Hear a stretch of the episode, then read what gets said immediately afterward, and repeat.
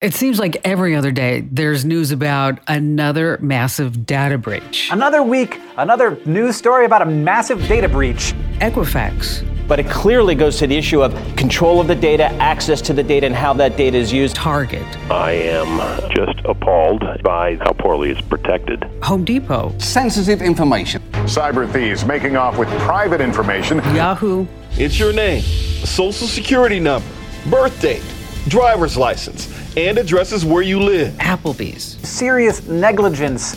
So, oops, I guess. And Facebook is under fire again.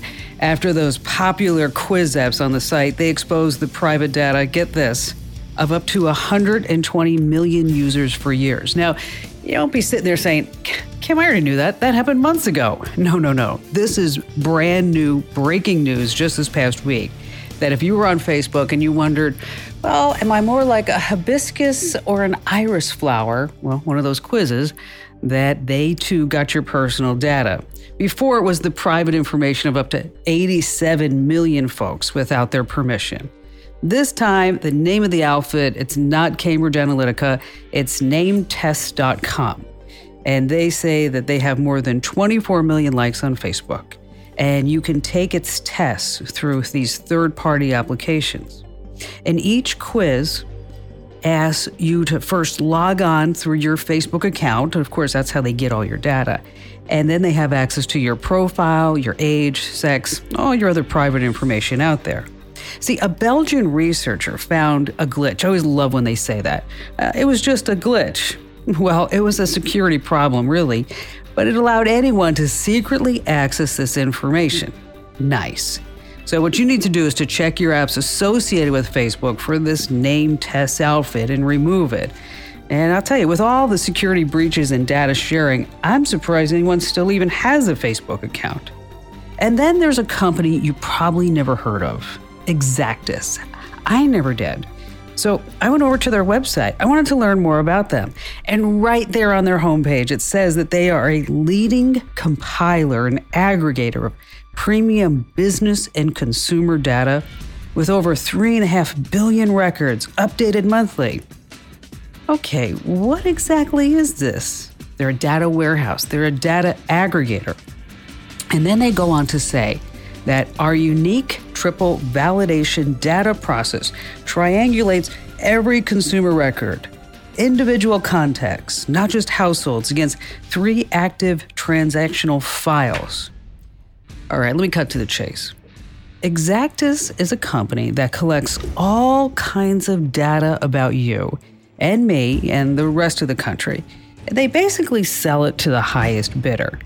The record about you contains entries that go way far beyond anything that's in the public record about you, or not just your contact information. We're talking about hundreds and hundreds of variables, all kinds of things about you, whether or not you drink, if you like Jack Daniels or if you like Miller Lite, if you smoke, if you vape. Are you Jewish? Are you Catholic? Are you Muslim? What exactly is your religion? Whether you have cats or dogs or ferrets, what do you like to do in your spare time? Do you read? Do you go out to bars? Do you bowl? Do you scuba dive? And what size jacket do you really wear? Okay, I know what you're saying. A medium felt so good that I bought a large. They know all that.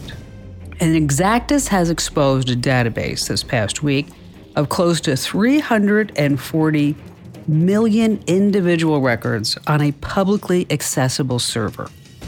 Now, it's unclear exactly how many people were affected. But yeah, did that number sink in? 340 million individual records. So, breaking it down, it's been reported it's about 230 million people and 110 million businesses. We're talking about phone numbers, home addresses, email addresses, and all those variables that I just spoke about. And I didn't know this exact number either. But when I was looking up Exactis and I saw 230 million people, 340 million records, I kind of sat back and said, isn't that kind of like maybe the entire population of the United States? Well, right now, the US population is approximately 325 million. So, this Exactis company in Florida exposed the records of about 70% of the entire country. Now, you have to listen to this entire Komando on Demand podcast. You are just not going to believe how one guy found a file containing all of this massive data just sitting right there out in the open on the web. It's unbelievable. And of course, I'm going to tell you what you need to do from here. So I'm Kim Komando, America's Digital Pro. Stay with me. But first, a word from our sponsors in this podcast.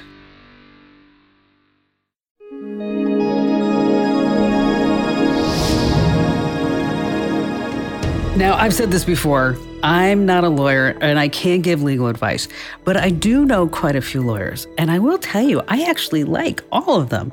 And as a matter of fact, joining us is my good friend Stephen Teppler. He's one of the best lawyers in the business. We are so fortunate to have him with us.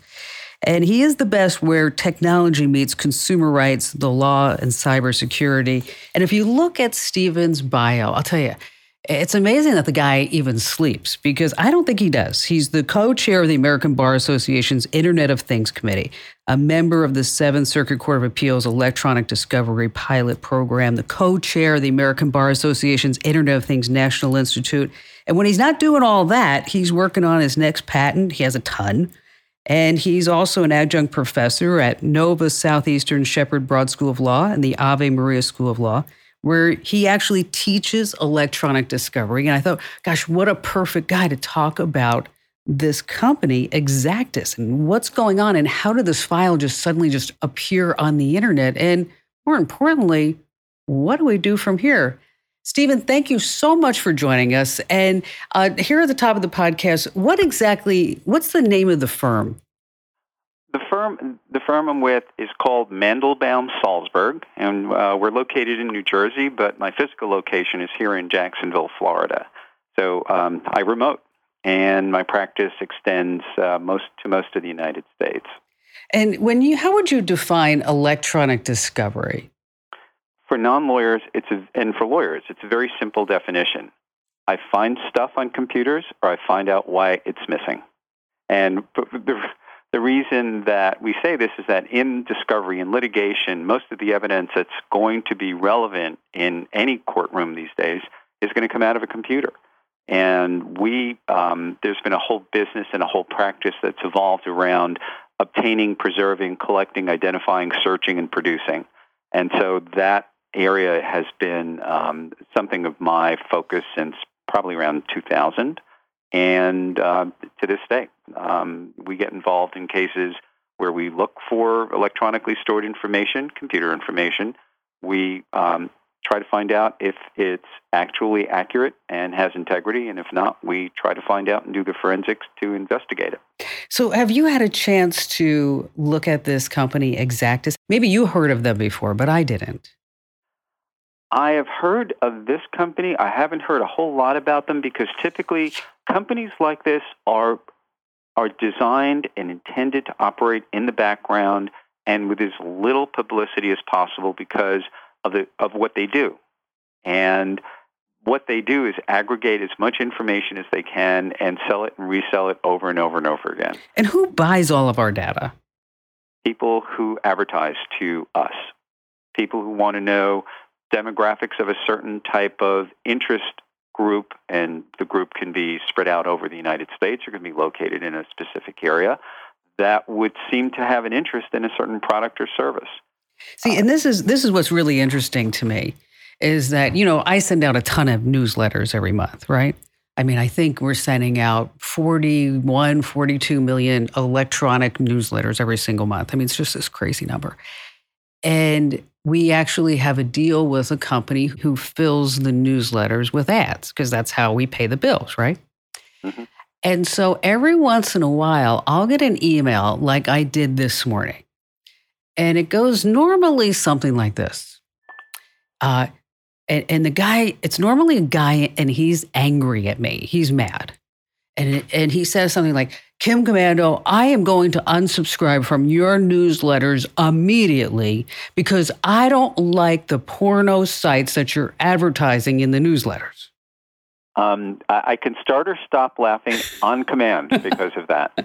And I, you know, I'm so tempted, Stephen, to write him and say, the reason why you're seeing the porno ads is because you're going to the porno sites, not because anything that we are doing to fill our newsletters with porno ads. It's the last thing we're going to put in there. But it's all the data tracking, it's all the aggregating that happens as we go about our daily lives, whether we're using a shopping card, uh, a loyalty card somewhere at the gas station or at the Safeway or uh, or if we're just doing something on the internet, all these different data points are now collectively being bought and sold on the open market. That's correct. Now, for your website, my guess is that um, what's being used are cookies. And cookies are used all over the internet. When I do research, when I do legal research on my computer, the research organization drops a cookie on my on my computer. There's just no way around it if you want to have the ability to use some of those services. And so there are legitimate uses for that sort of tracking, so to speak. When the tracking becomes surveillance oriented, and that's where it looks like it's all heading because all of this aggregation information creates a perfect, perfect um, scenario for this. That's where we start seeing problems. And one of the issues with Exactis and the type of information that's been exposed is that this gives people all of those data points, three, four, five data points, you can de anonymize somebody. Here you have 400 data points on every person who they have information on. That's a huge number of, of, of informational points from which you can glean not only where they are, who they are, what their children, uh, the age of their children, the number of their children. Uh, we're not sure about credit cards, but certainly just about everything else about their lives that um, that can be gleaned. So whenever when anybody talks about these data breaches, everybody automatically thinks, "Oh gosh, somebody's going to steal my identity." Does it go further than just stealing your identity? It does. It does. Um, when you look at, and we spoke about this just before we got on the podcast, I talked about um, some of the informational items that that Facebook can um, can retrieve and unknowingly or without full knowledge by a Facebook user. And if you're using a device, a computer or a cell phone, some of the device information that Facebook collects, ready for this, would be information from and about computers, phones, connected TVs, and other web connected devices others use that integrate with our products and combine this information across different devices others use. So that's like everything like everything. So if you use a TV and the TV has a set of terms and conditions to use the smart functions that say you must enable uh, or you permit us to share your in- user information with others, there is a decent likelihood that that TV manufacturer who, or who was ever hosting that application on the TV will sell that information or provide that information to Facebook for some sort of consideration because information has value. How much? How much is our information really worth? I mean, so if somebody wanted to buy uh, 400 data points about Kim Komando, how much are we money are we talking about? Are we talking about like five dollars, twenty dollars? Somewhere around five to twenty dollars would be a fair estimation on it. But again, the information accretes, so it's t- it's information up until today. And then what about the information from June to July and July to August? So you're continually creating value and not only continuing to create value, but you're accreting that value that can be related back to the information you'd already given. Let's talk a little bit about how this Exactis database containing close to 340 million individual records, how it was available on this file server by using that uh, search site called Shodan, which is possibly one of the creepiest places on the internet. I mean, when it came out, the whole story about it was that, and if you've never been there, folks, uh, be careful if you go there and just want to put a, a some sites. It may not be safe for work at certain parts. But the purpose was to scan the web looking for these vulnerable internet sites, vulnerable internet connected gadgets. And the news was normally about hackers uh, finding webcams and snapping a photograph of what it finds. And so you'd go over there, you'd see images of front yards and backyards and swimming pools and bedrooms and sleeping babies and classrooms and marijuana plantations. And you know, it was kind of called the the internet's peeping tom to locate all these vulnerable cameras that that actually do use something called RTSP, real-time stream protocol to stream. But but it's a lot more than that. It's just not internet connected gadgets. Now you can go on here and kind of nosy all around. And that's exactly what this researcher did. Right, Stephen? That's right. That's right. Shodan is a search engine that you, that basically looks for types of computers or computing devices or connected devices that have certain vulnerabilities, and then uh, criminals basically uh, you know exploit the vulnerability. And so this guy was on there nosying around, and he just happened to find a web server that had this file files on it with no firewall and no protection. I just find that unbelievable. It happens more frequently than you might imagine. Uh, think about millions of websites and millions of people with various degrees of knowledge about how to protect their information. And you have that. What makes this stand out is uh, that is this company is a huge, huge, huge revenue generating company with probably some very, very sophisticated technology people working in it. Well, they have to be, right? I mean, you would hope that they would be, or you would think that they would be, because if they're aggregating all these different databases and running data analytics and providing this updated, as you said, the constantly updated information, that these these systems must be sophisticated enough to handle such a thing more than just say, you know, me running a database of you know a couple of thousand customers or whatever. I mean, it had to be something that was really huge. Are there any government regulations on how a company like this, Exactis, I mean, of course, we all remember the big Equifax breach, but are there any government regulations of how this data should be stored and how this data should be protected? Unless you have um, personally identify, well, if you have personal health information that might be covered by HIPAA, there have to be certain precautions taken and certain consents given by a by a user. Uh, that's true as well with personally identifiable information. But are there federal regulations other than HIPAA and other than what the Federal Trade Commission might or might not do as an unfair or deceptive trade practice? Uh, there isn't a whole lot right now that you can rely on. There's no um, right to secrecy or privacy. Information is uh, basically consented. The, the, dissemination of information is forcibly cons- forcibly consent driven.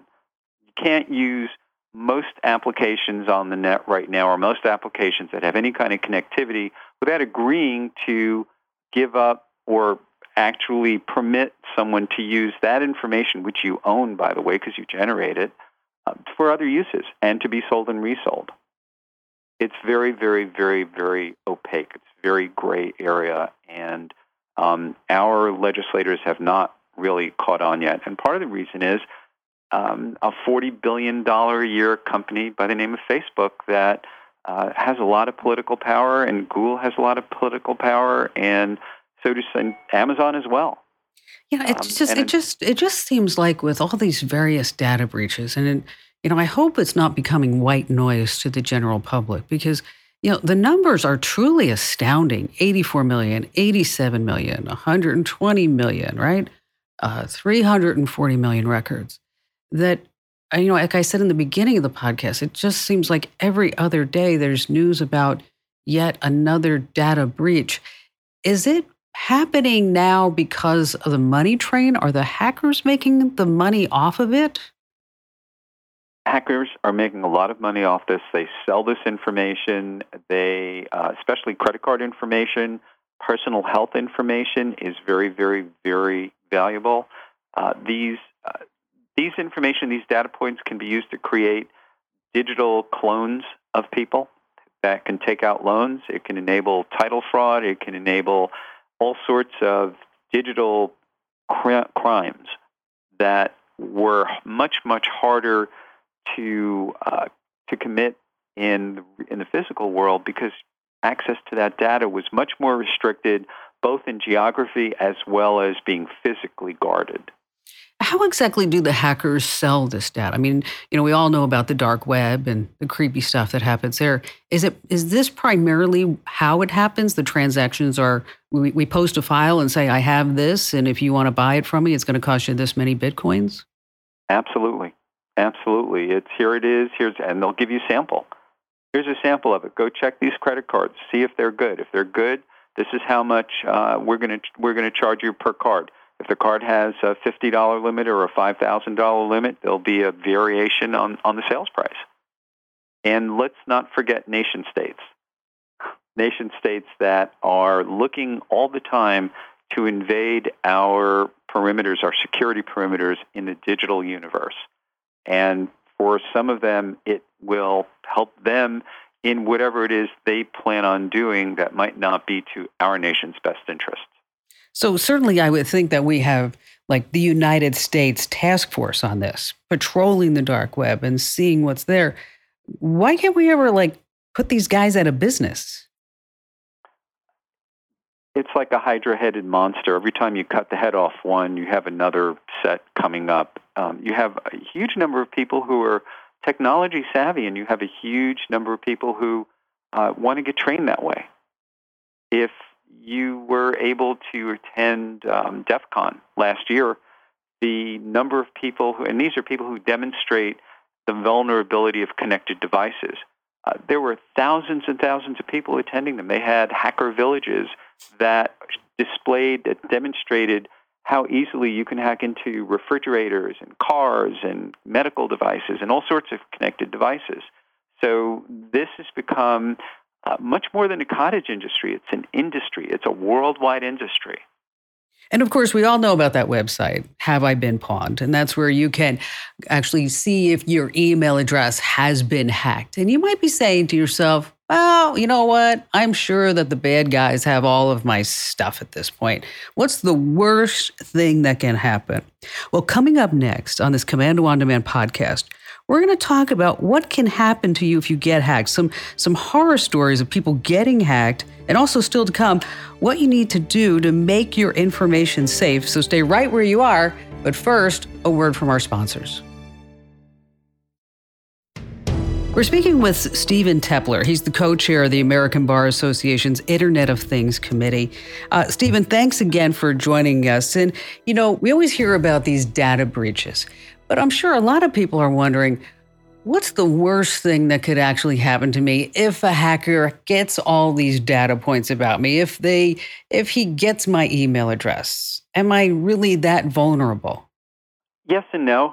Um, typical lawyer's answer would be it depends, but look at it this way. If you have children and somebody hacks your email address and somebody sends your child and finds out your child children's address and sends you an email allegedly from you saying meet me at the park and then the child gets kidnapped that can be a problem if you have a an email address that's been hacked and somebody does some social engineering and sends one of your acquaintances an email saying, "I'm in London.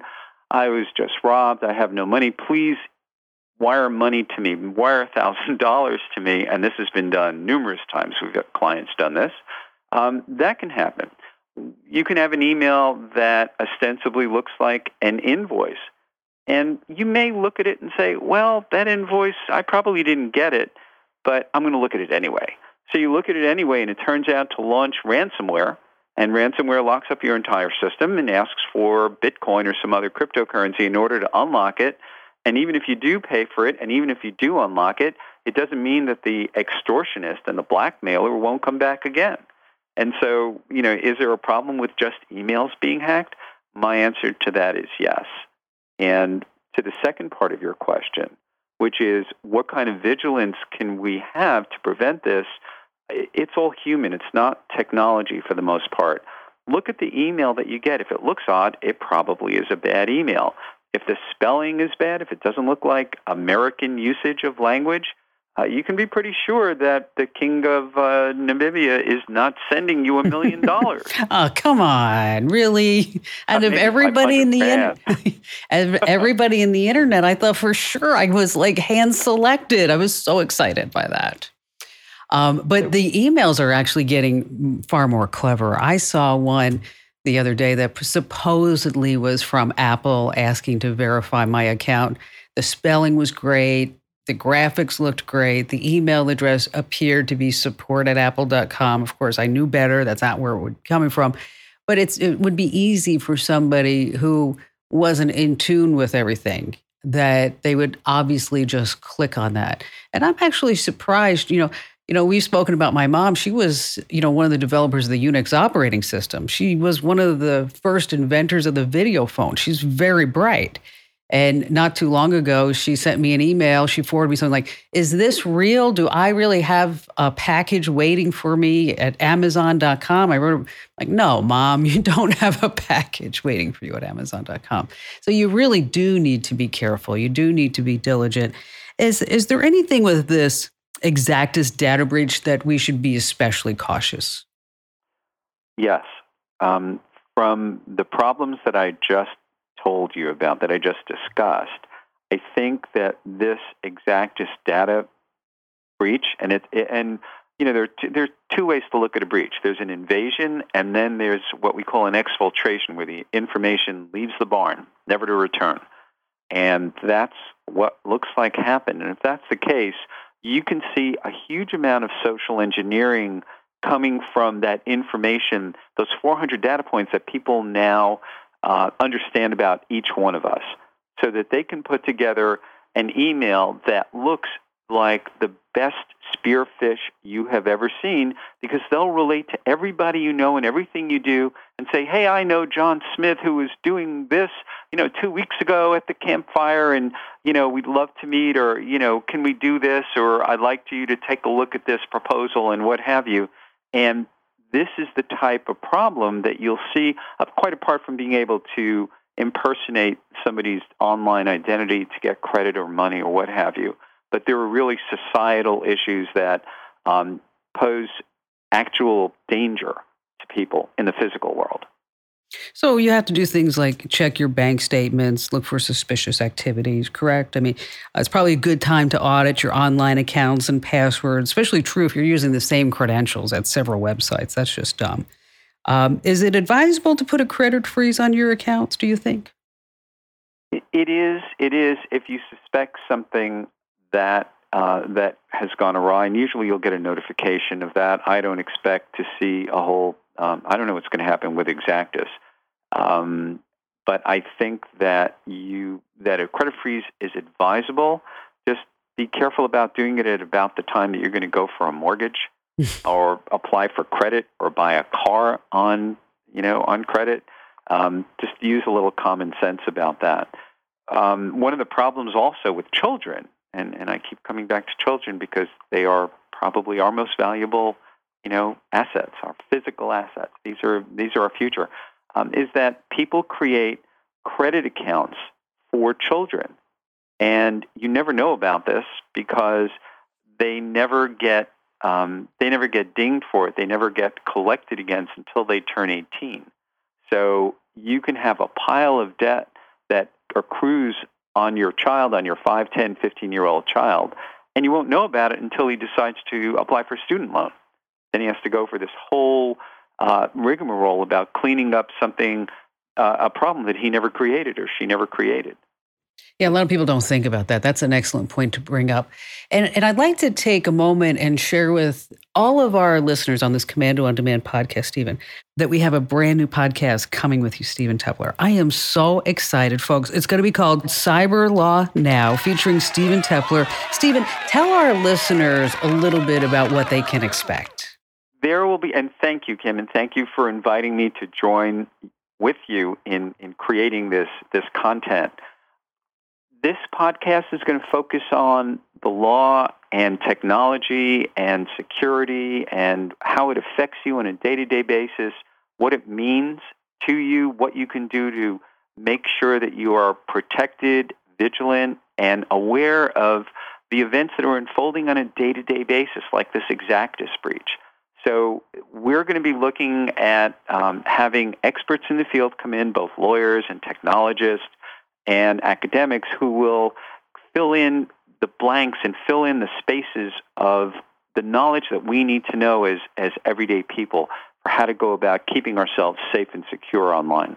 And see, that's what I love about you, Stephen Teppler, is that you have the ability to cut to the chase and tell people, tell me what they should be concerned about, what's really happening. What about their rights? What are these companies like Facebook and Google and Apple and Microsoft and the rest of them? What are they really doing? How much money are they making off of our data? And how secure are their servers? I mean, the list goes on and on. So, coming soon, we have Cyber Law Now as part of the whole Komando Cast network, and you'll be able to find it wherever you get your podcasts, whether it's on Apple iTunes, the podcast app, Google Play, Spotify, you name it. So, Stephen, very exciting. So glad that you're joining us, and thanks for coming on board with us. Thank you, Kim. I'm so glad as well. It's really exciting times. If you're not already getting the Kim Komando show on your local radio station, you're totally missing out. It's three hours every single weekend, just jam packed. And because you love podcasts, you can get the Kim Komando show podcast too. You just have to join Kim's Club. It's less than five bucks a month. We have senior military and service personnel discounts available too. You can learn more at getkim.com. Once again, that's getkim.com. And if you just want to find your local radio station, we have 400 top stations from coast to coast. Head over to komando.com slash radio. That's K-O-M-A-N-D-O dot com slash radio. And thanks for joining us. If you only have a 401k, you're not getting the most for retirement. Wait, what? Add a Robinhood IRA on top, then they'll boost it by 3%. You can do that? And if you transfer in any retirement account, you get 3% on top of that. Is there a limit to the match? No limit. Robinhood Gold gets you the biggest contribution match of any IRA on the market. Sign up for Robinhood Gold at Robinhood.com slash boost by April 30th. Subscription fees apply. Investing involves risk. 3% match requires gold for one year from first match. Must keep IRA for five years. Match on transfers subject to additional terms and conditions. Robinhood Financial LLC member SIPC.